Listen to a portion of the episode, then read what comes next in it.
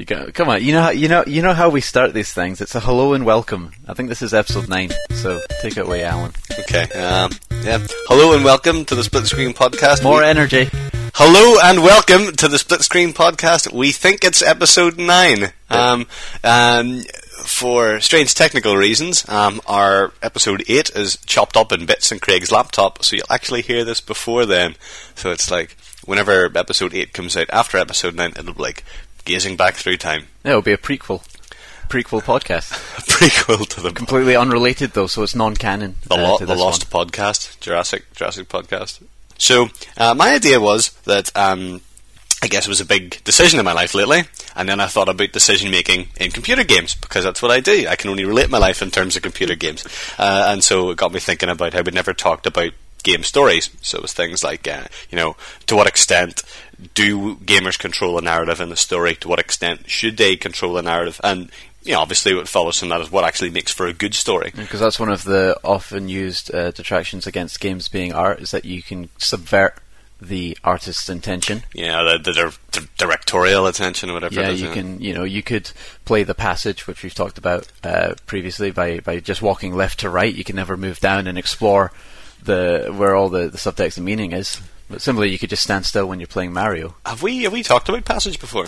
Uh, you've written about it. We've not talked about it. So I have in the world's the world's longest article.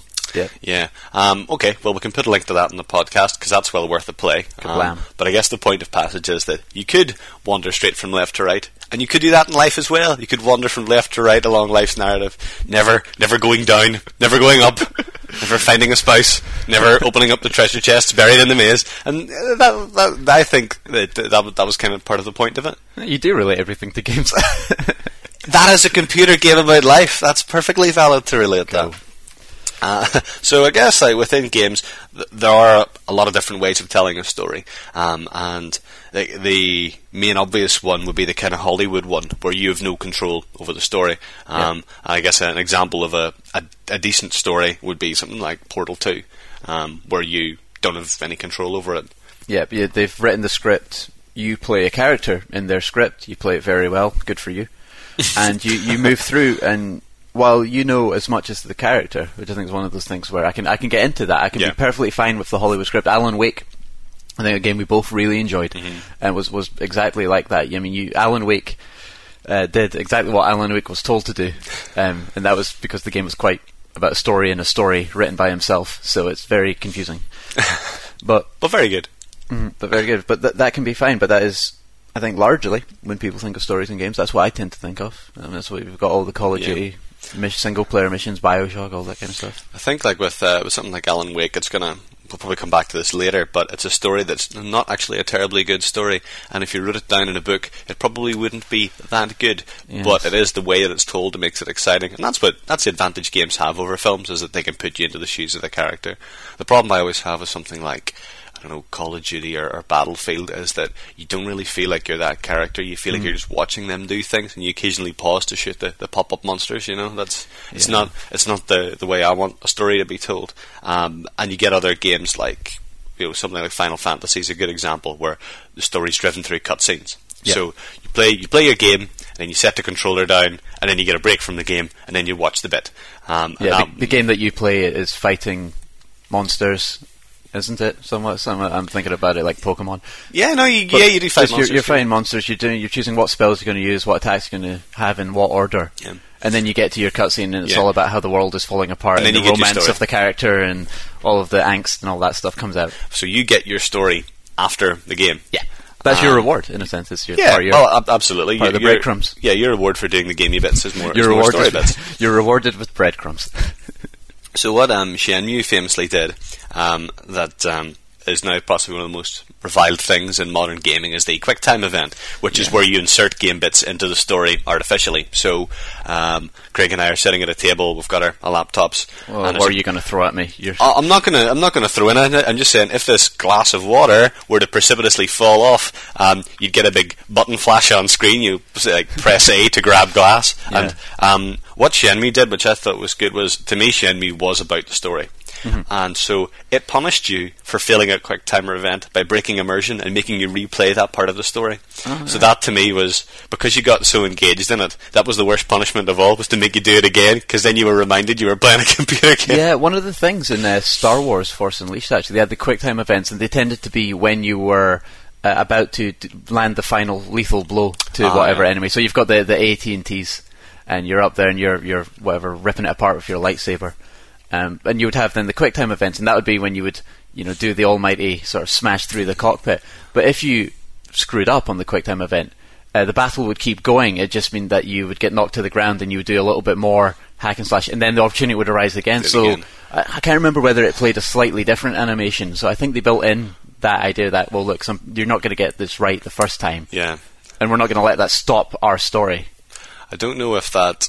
It definitely was in God of War, but I don't know if it was the first one to do it because you you had the the first level. You're on the ship fighting the Hydra, and you have to like you sling these hooks through its ears, and you have to ram it down under the ship's mast by mashing the button, Right. and then you eventually just skewer it. But because it's a Hydra, you have to do that three times, and because it's a computer game, you have to do that Three three times. times. Yeah, Was each the- each time slightly faster than the last. the third time slightly more intense, and the weak spot was slightly harder to hit. That was like the, the terrible ending of Arkham Asylum where you fought Joker Monster. Yeah, that was so bizarre, wasn't it? Why would you do that? I don't know, but it was rubbish.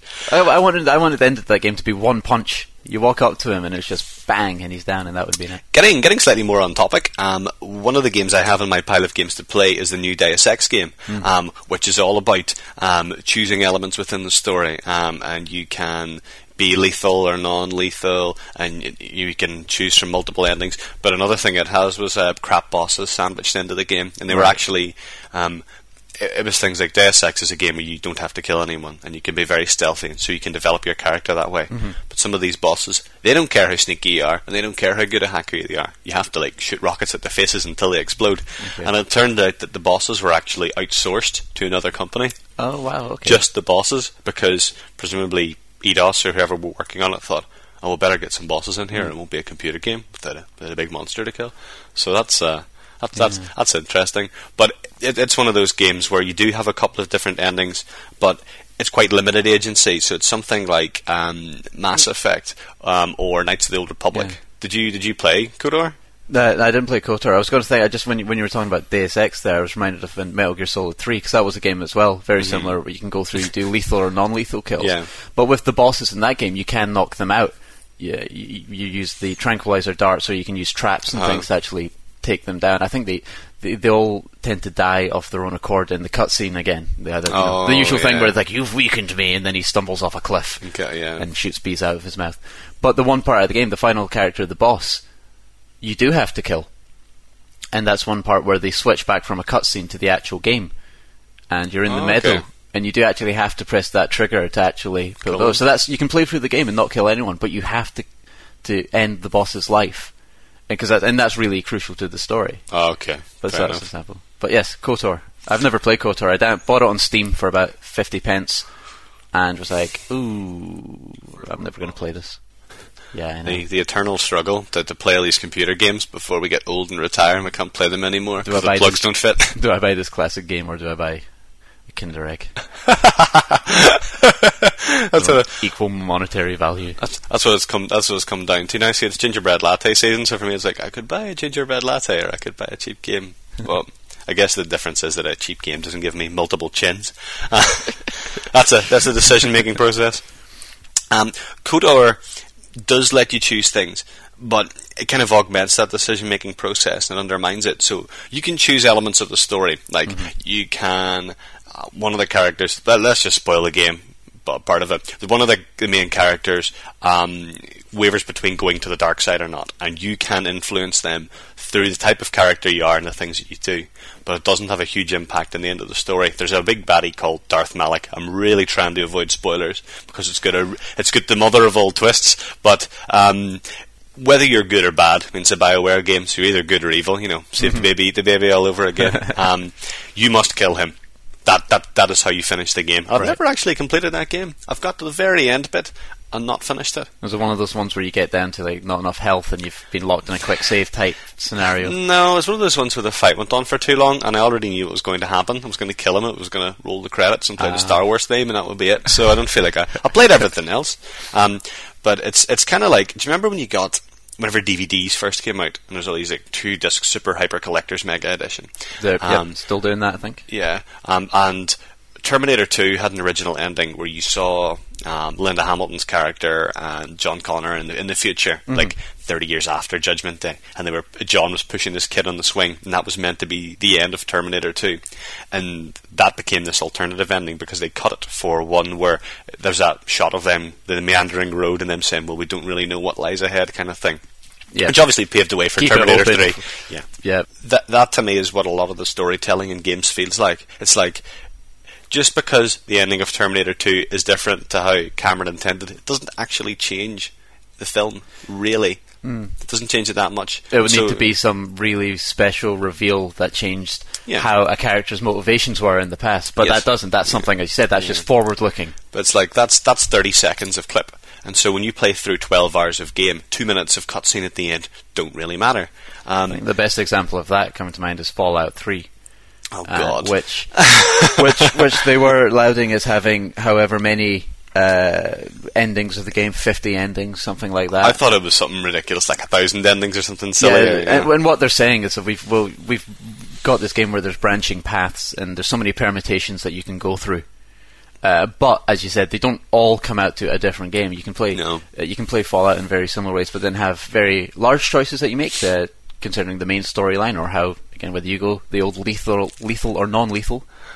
It's weird how a lot of games seem to be coming down to whether or not you're a, a closeted psychopath or a, a, a kleptomaniac or a sociopath. yeah, whether or not you want to murder hundreds of innocent people, but Yeah, yeah, or just steal all their stuff. But Fallout Um, 3's was just so contrived. It was you know, the hero left the vault and he went to Megaton and he saved Megaton and then he went to Tenpenny Tower and he Saved. everyone in the tower and then he went to the water purifier and he Did not save. everyone. Dun dun dun dun dun dun. Fallout. Please buy DLC to play more. Story continued in DLC. We will go to Mothership Zeta and kill slash not kill aliens. Um, But but for all, for all the deviation and variety in Fallout 3's ending uh, slideshow, the Uh, where the story matters is in the actual game, and you can yeah. you can take yourself down different paths. You can you choose to ignore huge areas of the game. My first playthrough, I didn't go into the Washington D.C. area at all until I had to uh, in the final two or three missions. I spent all my time exploring all the outlands Instead of the, the, capital wasteland. instead of the capital, say. And That's in, that's interesting. and it takes a certain amount of confidence for me for a developer to be able to let you do that and not feel that they have to show you, you know, take you by the shoulders and show you every cool thing in their their house. Yeah, well, I mean, Skyrim's quite good like that. I got Skyrim last week, and it is it's kind of like riding through the Scottish Highlands. And there's lots of wee like you know, there's dolmens and there's caves you can see, but there's other things like these guys were just walking through the field, and I was like. What's going on here? And they sort of said, you know, what are you doing? Go away. You don't want to get mixed up in this. And I was like, right, I've had enough of this shit. So, you know, I whooped out the mace and the frost spell and, and killed them all. Just about, just about survived. But there's other things like, there, there's bits that have nothing to do with the story. Like there's these giants roaming through the, the wilderness, and they have these mammoths that presumably they they harvest the cheese. You can collect the mammoth cheese if you want, but That sounds if, disgusting. If you try to if you try to attack them, the Wait, cheese mammoth cheese? Yeah, You milk mammoths? yeah. Well, no, you don't. The giants do, but you can collect it. Okay. Try and attack the giants, and they'll just stomp on you like a ladybird because you're beautiful and they're not. and um, or you can just stare at them, and they turn around and they just stare at you. And I was thinking, that's so weird. What are they? What are they doing? And that's the that's the elements of story you get from a game like Skyrim or Fallout 3 or Oblivion. It's the wee incidental moments that mm. make the game, not the the cheesy plot of you are the Dragonborn, you must travel to the nine peaks of Shalafsar, or some nonsense like that. That's that's not what's important. What's important is seeing a dragon suddenly land in the path and having to mm. kill it. That's that's the story to me. It's a like- story of your your hero and your quest. Yeah, and like that encounter with the troll, that choice of whether or not you engage with them in the first place, to me, that's what matters more when I feel that when a game has variety. It's not whether I, I enter into a room and I can take the left or the right path. It's whether or not I have to choose either of those paths in the first place, whether or not I can do something else or move around. I was going to say Red Dead Redemption had these little incidental moments like that, Mm-hmm. where they where they program them in, um, so that every now and then it was meant to be random, but it was random in that way where it happened basically every now and then. You could random and you could see it coming, but you weren't Yeah. sure when you were going to see it coming. Yeah, um, where you would just be riding down the track on your horse, and a little flash would come up, and you would see someone was shouting about either their wagon had been stolen, or maybe you come across someone who's been taken hostage, and you can either whip out the gun and, and save them, or you can lasso them and return them to a sheriff for a reward, or you can just ride on by and ignore it. And that was like much better than. Uh, but Red Dead didn't have any uh, choices, but the sort of choices in Grand Theft Auto story, which were wholly arbitrary. What did I describe it as? A, world of unlimited, meaningless choices. Yeah. So you can do whatever you want, but it won't make any difference. You can, you can. No, in, in in New York City, no one can hear you scream. because you have that story that you have when you're not playing the missions. Yeah. And then you have their story with, with Niko and, and his interesting and wholly original rise from rags to riches. Wholly original. But the GTA is another one like that, where if you skip the cutscenes, it would just be a series of you driving cars and shooting men. Yeah. There's no, there's no story ever expunged through the fighting, and I think that well, there might be some at the end, but it's the usual kind of you know cheesy confrontation where they're shouting at you, going, "Oh, Niko, you're a failure," uh," when you're when you're crouching behind a box, you know, waiting to shoot him. It's all these bits that don't add anything to the story. Yeah, you crouch behind that about Niko, you should have given up long time ago. I'm going to kill you now, Nikos. But you're still crouching, so my dialogue will cycle through one more variation of what I've already said. Niko, Please come out of the box, Niko. I cannot go down there. I have medback. um, but yeah, that, that that's that's a very I guess that is a very Hollywood approach. Um, something Metal Gear Solid, you know, is famous for its incredibly indulgent cutscenes. Um, some of which are skippable, some of which are not. At least you can pause in the middle of them. Um, I, I don't. I just think if your cutscene is so long that I need to pause during it, then I I'd rather sort of be watching a film with that time, like a proper film. Like I don't I don't want to pause a cutscene. I'll skip the cutscene if I need to I because you already know if they give you the option to skip it, you're gonna be able to get through it. I think the last cutscene of Metal Gear Solid Four is like forty-five minutes long. Oh no, that it must be longer than that. I Maybe mean, it's maybe the it's an hour and a half long. The I last cutscene from Metal Gear Two, I remember being at least over an hour. Really? Yeah, That's not a cutscene. That's a that's a feature scene. Cut cut implies that it was kind of you know placed into something. not not that it's uh, the majority of your, your time spent. If you want to make a movie, go make a movie. You know. But I think if that would, it would be like it would need to be a mini series. If it was a movie, it wouldn't be well told enough to be a valid movie on its own. Um, but there's quite a lot of game stories that are actually not very good, and it's the way they're told that makes them good. I mean, a couple of ones that spring to mind for me. The first one is uh, the first Half Life, which is actually a terrible plot for a film. Imagine if you watched a film where there was a scientist who. Uh, aliens were suddenly teleporting in for another dimension, and then he shot some of them, and then soldiers came in to kill him, and he shot some of them as well. You wouldn't want to watch that. It's a crap. It's a crap plot. It's like it's like a terrible Yeah. B movie from the the seventies. It's like Charles Bronson's Death Wish with aliens. but um, but the point is, it's the way the story's told. It's the way you don't know what's going on, and you don't know that the military are coming un- until you see them coming. So it's all about the way it's told that that makes it good, and that's why that story succeeds in a game the way it doesn't succeed in a film. Um, so, uh, Mass Effect 2 is another one. Um, it's got a really cheesy sci-fi story um, where it's like, you know, oh, aliens are arrived and they're harvesting humans, so we- we better go kill them then. Yeah. Shepard, away you go. But again, it because of the, the choices it gives you, it feels really unpredictable and compelling, and you're actually not sure if your team are going to survive the mission. And indeed, they don't necessarily survive, depending on how you've played through it. So it's a bit like the the J.J. Abrams remake of Star Trek, which is a, a bad story, well told. Yeah, I think a lot of the the problems that can happen, you can have those stories, and with games as well, because you can have things that happen in the actual game. You can tell, we've said before, stories with the environment. Uh, you've got Bioshock's Rapture.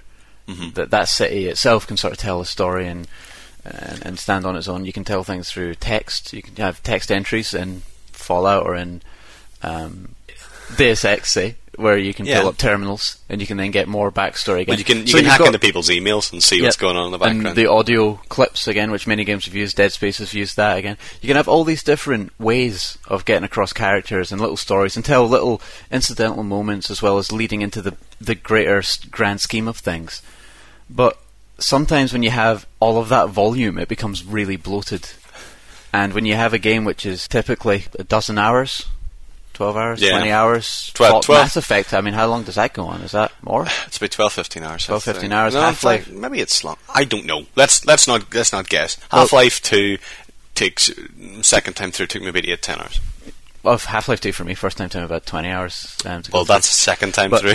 but in terms of like, if, if, if I wouldn't say Half Life was necessarily a, a strictly storytelling game as opposed to Mass Effect, where I do think there's a lot more well- in terms of characters and, and, and Well- development and plot going on there. Mass Effect's one of these games where there is quite a lot of you each of the characters do have their own story, and you can investigate that, and that's the whole point. Because the more story you uncover, the more loyal the player is to you, and the more likely they're going to make it through to the end, which is which is quite nice. Um, but uh, there was a leak of a Mass Effect 3 beta. And so they've got different modes you can play it in now, which are action mode, which has less story, Cool. story mode, which has less action, and RPG mode, which is like the other two Mass Effect games and the one that all true players must use. Well, that's it. I'd like there to be that option. Do you think so? Yeah. Well, I, th- I think, I mean, okay, admittedly, I see the challenge that you're they're sort of setting up that they're going to have to design three games in a sense, Yeah. with a lot of common areas, but they're going to need to have points where it can hand over and you can switch between them. I think it's I think it's things like it's essentially the same game, but um, it'll make decisions for Mm-hmm. you in the story if you play in action mode, and if you play in story mode, Mm-hmm. you you might I don't know see those guys being shot or they just won't turn up. But I do applaud any developer who can actually hand over more control to the player and how they tell the story as well. Although it is an absolutely terrible game, no one should ever play it. I mean, you'll see it for three pounds everywhere. You have to click to blink. I'm of course speaking off. Alone in the dark. Alone in the Dark actually plays their game like it was a, a TV series that you get on a DVD. So the game was split into like eight episodes.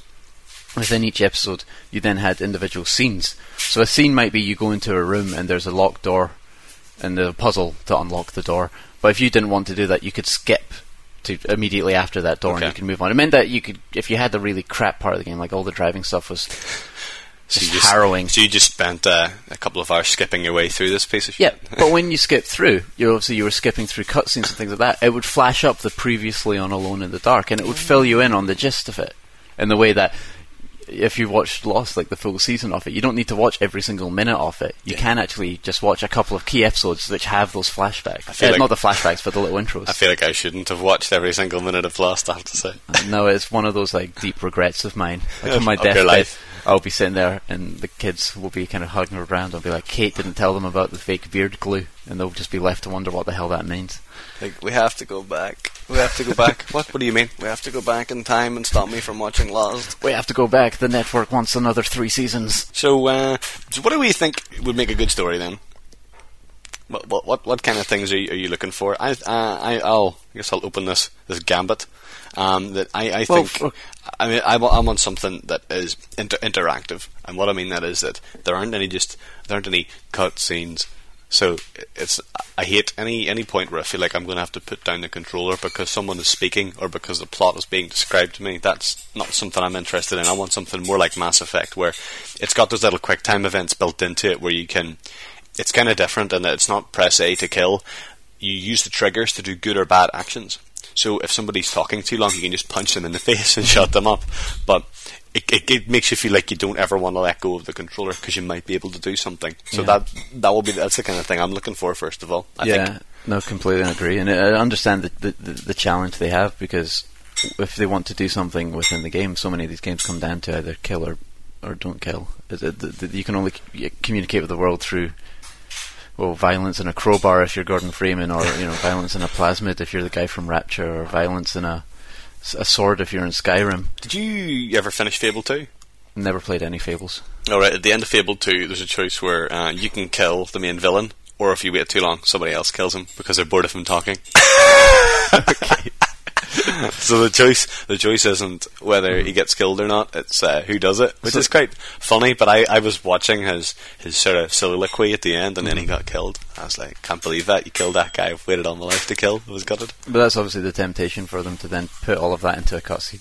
It's understandable, but no, I don't like it. I want the game to tell me the story. I don't want the, the the little movie inside the game to have it. Yeah, Um, so really, that kind of ties into again the idea of player agency. Classic example, of course, being Portal, where what you do in the game is you're walking around and you're solving puzzles in a in a story which is about someone walking around solving puzzles. So it kind of sits nicely within itself. It's not this disparate. Yeah. Uh, but you don't actually affect the story. You don't affect the story, but at least in you terms can't of even, your you can't even really affect the solution to the puzzles. One of the problems I had with Portal Two over the first one was that it was like the even the solutions felt linear. Mm. It wasn't so much like Portal where there was a couple of different ways. I mean, I think we've we've a lot of the stuff we talked about there was linear sto- storytelling. We could we've almost skipped over. We say more emergent storytelling. so I mean that is like which, which comes which comes solely from gameplay. Then, so something like Minecraft where there's no characters, there's no plot. Haven't they added? haven't, haven't they added an update though? This adventure update where there is an end game and we can hunt dragons and, and quest. I have no idea. I've not I've not been on in a while. Well, if you're not going to do your research, how are we going to do these podcasts? you meant to you meant to do a bit of do a bit of background reading before I, you. I skim, I skim read. Skim. Skim read. That's what I do with your reviews, mate. That's what I do with all your writing. Scroll down, four stars. Do not want. Do know what? Um, but uh, well, I think they have added an adventure bit in Minecraft. But Yeah. um, um, spoiler, spoiler. I'm planning on doing a, a Minecraft video feature soon. Awesome. And um, one of the things I'm, I'm going to talk about is that I'm going to show people what I've made because that to me is a story. Anytime anybody showed me Minecraft, they've never gone, "This is Minecraft," and you can do this, and you can do this. It's always, "Look what I made."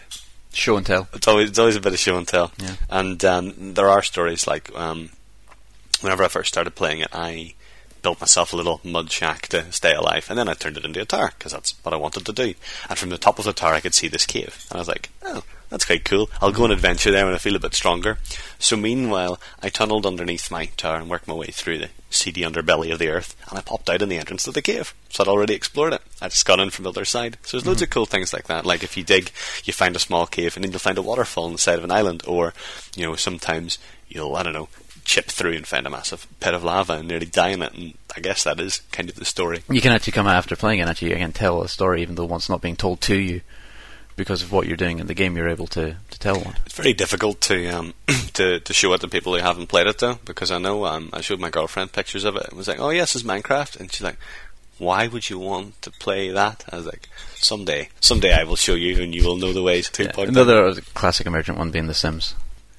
Where again, you've got these little rules that someone's set up and these little models that you can put in, but within that, you can then put on your own uh, layer of like, well, I'll make it of my own, my old flatmates, and The um, I was reading about Sims modding quite quite recently, and The Sims Three has a bit more story to it, so things do happen to your characters. Um, but um, it's kind of contained within the family you're currently working on, so other people kind of get married and stuff in the background. But there's some Sims 3 mod where it's all being simulated all the time. One consequence is, is it makes your computer run a wee bit toasty. but the, the other consequence is that um, a lot more happens. So you'll see people getting married and having kids and, Right. and dying and getting new jobs and all these interesting things happening. But you, you could also like go outside and see that in real time. yeah, but Boom! But that way you don't get to watch pixelated people in the shower. You can't. The There's not as much woohoo. there's much woohoo. Uh, I'm not even gonna. I'm not even gonna dignify that with a response. For what I say, it's like why I want to see more of in the future is the, the storytelling. Where, and I'm, I'm, I'm stealing this wholly from a Gamasutra blog, but the guy said that he wanted stories to be told like FIFA commentary, where when you're playing a game of football and it's like, oh, oh, oh god, oh god, I've realised I don't actually know any names of any footballers at all. This is gonna go That's well. Mr. Mr. Football, David David Beckham. All right, okay, yeah. So when David Beckham, uh, you know, passes the ball to Rooney, who passes it to Alan Shearer, Alan and he, Shearer. he lobs it up, and Gary Lineker goes up for a sweet cheeky header in, and David Seaman is also up there playing up front.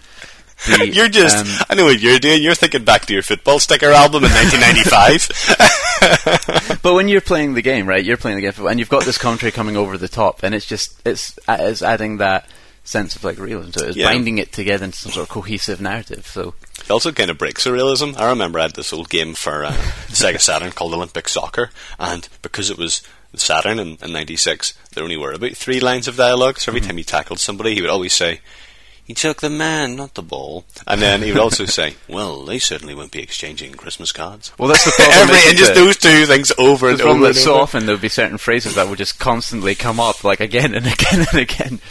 But you played Bastion, which used that and actually did it to, Oh, see, to yeah. tell, See, Bastion was- explore characters. Did you play it yet? Uh, no. Why do I write these reviews? nobody, nobody. You write knows. it so I don't need to play it. That's the whole point, right? I just thought I would leave so it. it's for me. That's why I write reviews. I thought I would leave a pause in there since nobody could see my face. Ah, okay. Can't see the, the single tear rolling down my cheek.